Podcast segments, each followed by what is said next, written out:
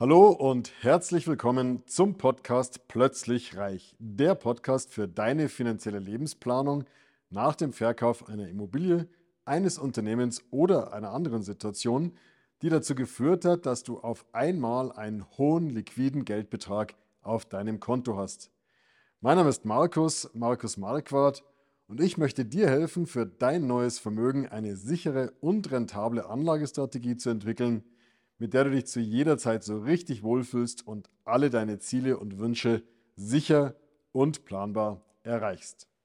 Fünf Vorurteile gegen Finanzberater. Bleib mal dran und erfahre, was das sein kann. Ja, fünf Vorurteile gegen Finanzberater, gegen meine Zunft, gegen mich. Ähm, Finde ich immer sehr, sehr spannend, was es da für Vorurteile gibt. Lass mich heute mal auf ein paar eingehen. Wie du vielleicht weißt, äh, gewinnen wir viele Kunden über Social Media und bei Social Media Werbeanzeigen ist es einfach so, dass jeder hier seinen Senf drunter geben kann, jeder kommentiert. Ich finde das immer sehr, sehr spannend. Und wenn man sich die nicht immer so wirklich angenehmen Kommentare darunter anschaut, stellt man sehr schnell fest, was es denn eigentlich für Vorurteile gegen meinen Berufsstand gibt, gegen Finanzberater gibt.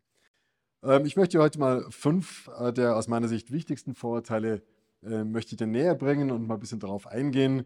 Und dann kannst du mal selber drüber nachdenken, wie du das so siehst und äh, wie du äh, auch unser Unternehmen äh, in diesem Zuge damit einschätzt. Übrigens, wenn du den Kanal von uns noch nicht folgst, plötzlich reich, dann hol das unbedingt mal nach, denn wir versuchen hier, ich versuche hier immer wieder regelmäßig wichtigen Content zu bringen, der dich in deiner finanziellen Lebensplanung weiterbringt, einfach dir Dinge in Bezug auf die Kapitalanlagen näher zu bringen, die du vielleicht vorher noch nicht gewusst hast, Dinge aus mal einer anderen Perspektive zu beleuchten, um einfach den Horizont ein bisschen zu weiten und dich ein bisschen zum Nachdenken zu bringen.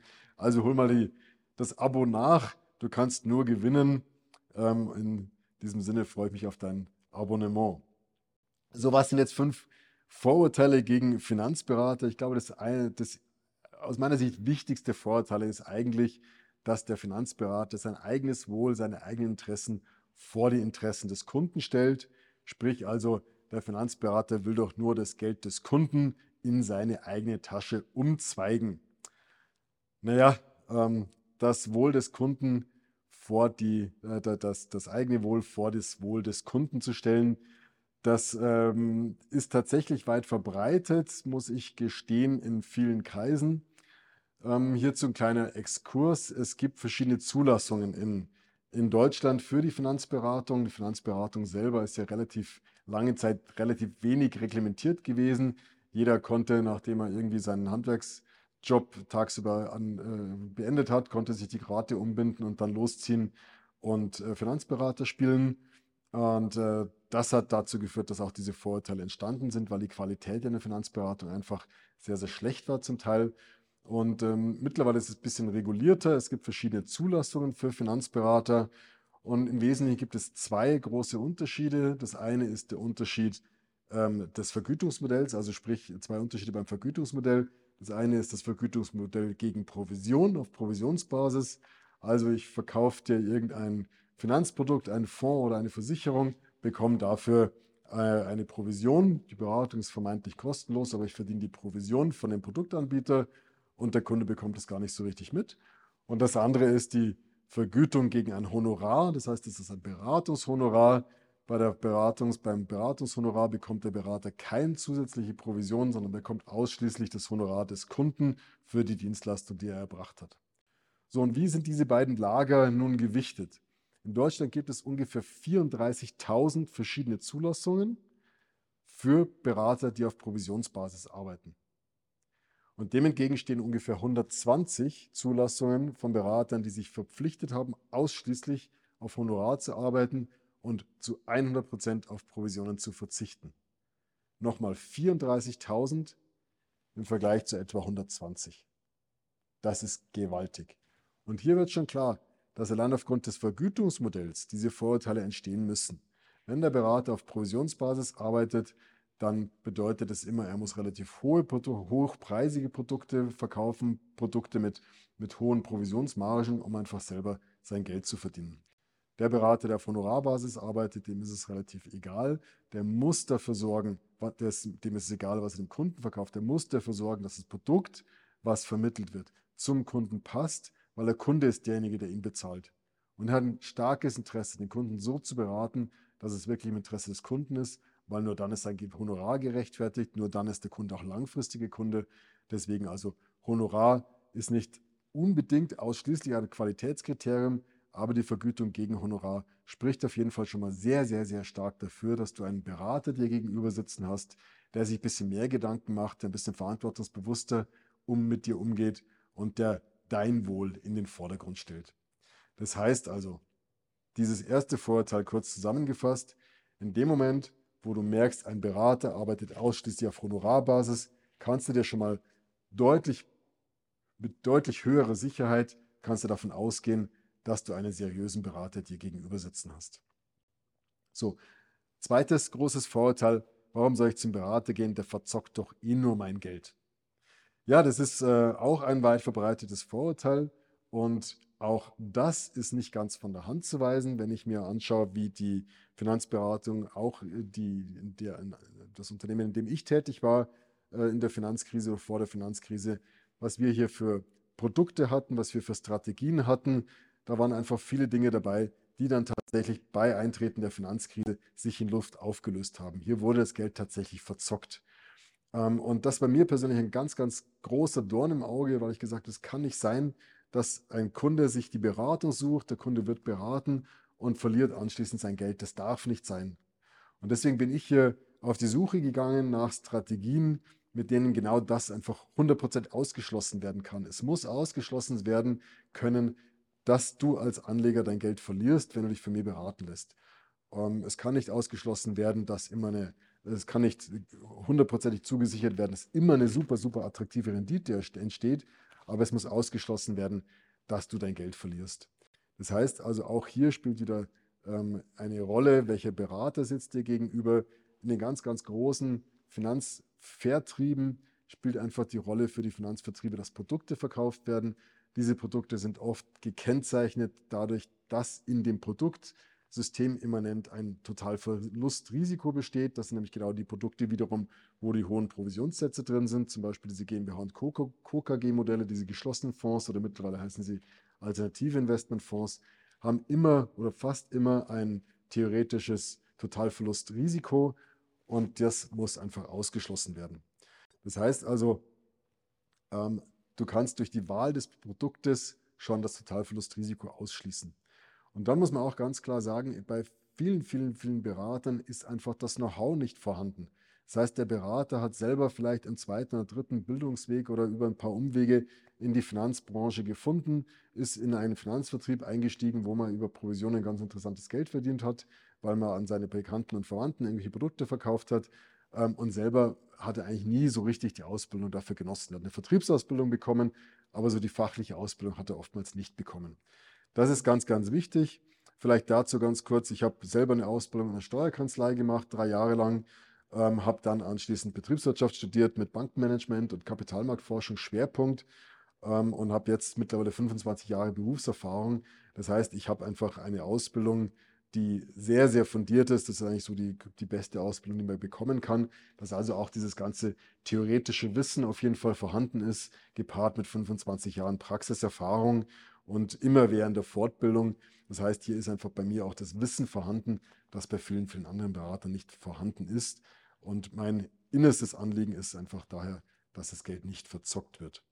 Dann das Dritte, die Berater sind nicht unabhängig. Auch ganz, ganz oft anzutreffen, ein Berater, der für ein großes Finanzvertriebsunternehmen arbeitet, ist natürlich nicht unabhängig. Der muss zusehen, dass er die Produkte dieses Finanzvertriebsunternehmens verkauft ansonsten ist es ein joblos. Oder der Banker einer bestimmten Bank, äh, ein blaues, rotes, gelbes Logo, wie auch immer, muss die Produkte dieser entsprechenden blau, rot, gelben Bank verkaufen. Ansonsten ist es ein joblos. Er ist nicht unabhängig. Er kann nicht auf den gesamten Markt zurückgreifen. Er kann unter Umständen einfach nicht auf die Produkte zurückgreifen, auf die Lösungen zurückgreifen, die für dich die besten wären. Deswegen ist ganz, ganz wichtig, such dir einen unabhängigen Finanzberater, einen, der vielleicht sein eigenes Unternehmen hat, vielleicht alleine tätig ist, mit einem kleinen Team tätig ist, aber der unabhängig ist und lass dir das schriftlich geben, dass er wirklich unabhängig ist, dass er auf den gesamten Finanzmarkt zugreifen kann, dass er nicht irgendwie noch einem großen Versicherung oder Kapitalanlageunternehmen hier gegenüber verpflichtet ist. Dann ein relativ neues Vorurteil, Nummer vier, die Digitalisierung macht die Beratung überflüssig. Das heißt, hier besteht das Vorurteil, dass man einfach zu einem Robo-Advisor gehen kann, zu einem Fintech-Unternehmen, hier sein Geld äh, einem Computer sozusagen anvertraut und der macht mit seinen Algorithmen eh die richtigen Entscheidungen. Das funktioniert alles. Ähm, sehe ich sehr, sehr kritisch. Es gibt mittlerweile recht viele Robo-Advisor. Viele, auch darunter der Marktführer, haben bewiesen, dass sie mit viel, viel, viel Handeln hier eher negative Renditen machen, beziehungsweise deutlich schlechtere Renditen, als der Markt eigentlich darstellen würde. Das heißt, dir wäre es geschickter, sein Geld einfach in irgendeinen MSCI World ETF anzulegen, hast du eine bessere Rendite als über den Robo-Advisor. Es gibt auch ganz interessante Robo-Advisor, die tatsächlich einen guten Job machen, aber äh, aus meiner Sicht ersetzt es noch lange nicht die Beratung. Weil eine Beratung aus meiner Sicht bedeutet, dass man wirklich schaut, was ist dir wichtig? Worum geht es dir im Leben? Was sind deine Ziele? Was sind deine Wünsche? Wie priorisierst du die? Was bedeutet dir Geld? Wie hoch ist deine Risikotoleranz? Wie viel Rendite möchtest du haben? Gibt es unter Umständen Menschen, die du noch versorgen musst, wo das Risiko besteht, dass du vielleicht für deine Eltern irgendwann finanziell gerade stehen musst? Was hast du, wann möchtest du deine Immobilie entschuldet haben? Und, und, und, und, und. Ganz, ganz, ganz, ganz, ganz viele Faktoren, die ein Robo-Advisor, also ein reiner Computerprogramm, in dieser Gänze niemals erfassen kann und vor allen Dingen auch in diesem holistischen Ansatz, in diesem ganzheitlichen Ansatz, die Zusammenhänge überhaupt nicht zueinander bringen kann. Ein Robo-Advisor, der kann sagen, okay, wenn du einen 10-Jahres-Horizont hast für deine Kapitalanlage, dann kann er dir eine äh, Kapitalanlage zusammenbauen für 10 Jahre äh, und das war es dann aber auch schon. Das heißt, er kann nicht diesen ganzen holistischen Ansatz, ähm, wo es um dich persönlich als Mensch geht, den kann er nicht abbilden. Können aber auch viele Berater nicht, deswegen schau dir in einem ersten kostenlosen Beratungsgespräch immer erst an, geht es in dem Berater wirklich um dich? Geht es ihm darum, dass du hundertprozentig abgeholt wirst, da wo du heute stehst? Und geht es um, um dich als Mensch? Oder geht es nur darum, dass er irgendwelche Produkte verkauft? Das bekommst du im ersten Gespräch recht schnell mit. Wenn du dich überzeugen möchtest, wie wir hier arbeiten, komm gerne mal vorbei. Dieses erste Gespräch ist ein langes Interview, wo wir viele, viele Fragen vorbereitet haben, wo es wirklich um dich geht dauert etwa 90 Minuten, ist für dich komplett kostenlos und im Anschluss hast du dir schon einen guten Eindruck geschaffen und kannst beurteilen, sind wir unter Umständen die richtigen oder jemand anderes, den du vielleicht im gleichen Zuge auch mal getestet hast.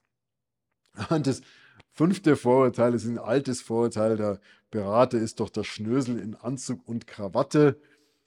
Naja, äh, Anzug und Krawatte, ich denke, das gehört, äh, beziehungsweise der Anzug gehört einfach oftmals dazu, um vernünftig gekleidet zu sein.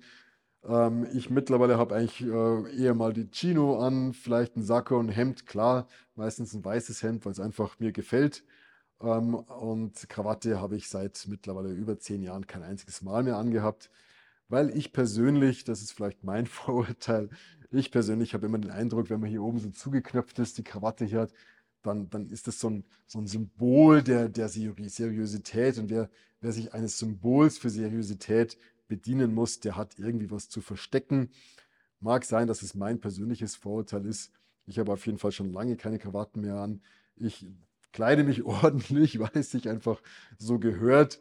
Ähm, aber ich äh, achte nicht darauf, dass ich mir jetzt über irgendwelche äh, Symbole für Seriosität, meine Seriosität unterstreiche. Ich möchte mich vor allen Dingen wohlfühlen in meinen Klamotten. Ja, in diesem Sinne habe ich jetzt hier mal fünf Vorurteile zusammengefasst.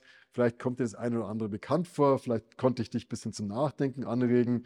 Auf jeden Fall möchte ich dich anregen, einfach mal vorbeizukommen, lernen uns mal kennen, äh, schilder uns mal deine Situation, deine persönliche Herausforderung und lass uns mal schauen, ob wir dir helfen können und wenn ja, wie wir dir helfen können. Ich nehme hier immer auf jeden Fall mal eine halbe Stunde Zeit fürs erste Telefonat und dann kann man sehen, ob das nächste, der nächste Schritt schon dieses Interview ist. Das ist auch wieder ein kostenloses Gespräch, wie erwähnt, zieht sich über 90 Minuten, auch kostenlos. Und dann kannst du immer noch entscheiden, ob wir unter Umständen die richtigen sind, dir bei deiner Fragestellung behilflich zu sein. In diesem Sinne,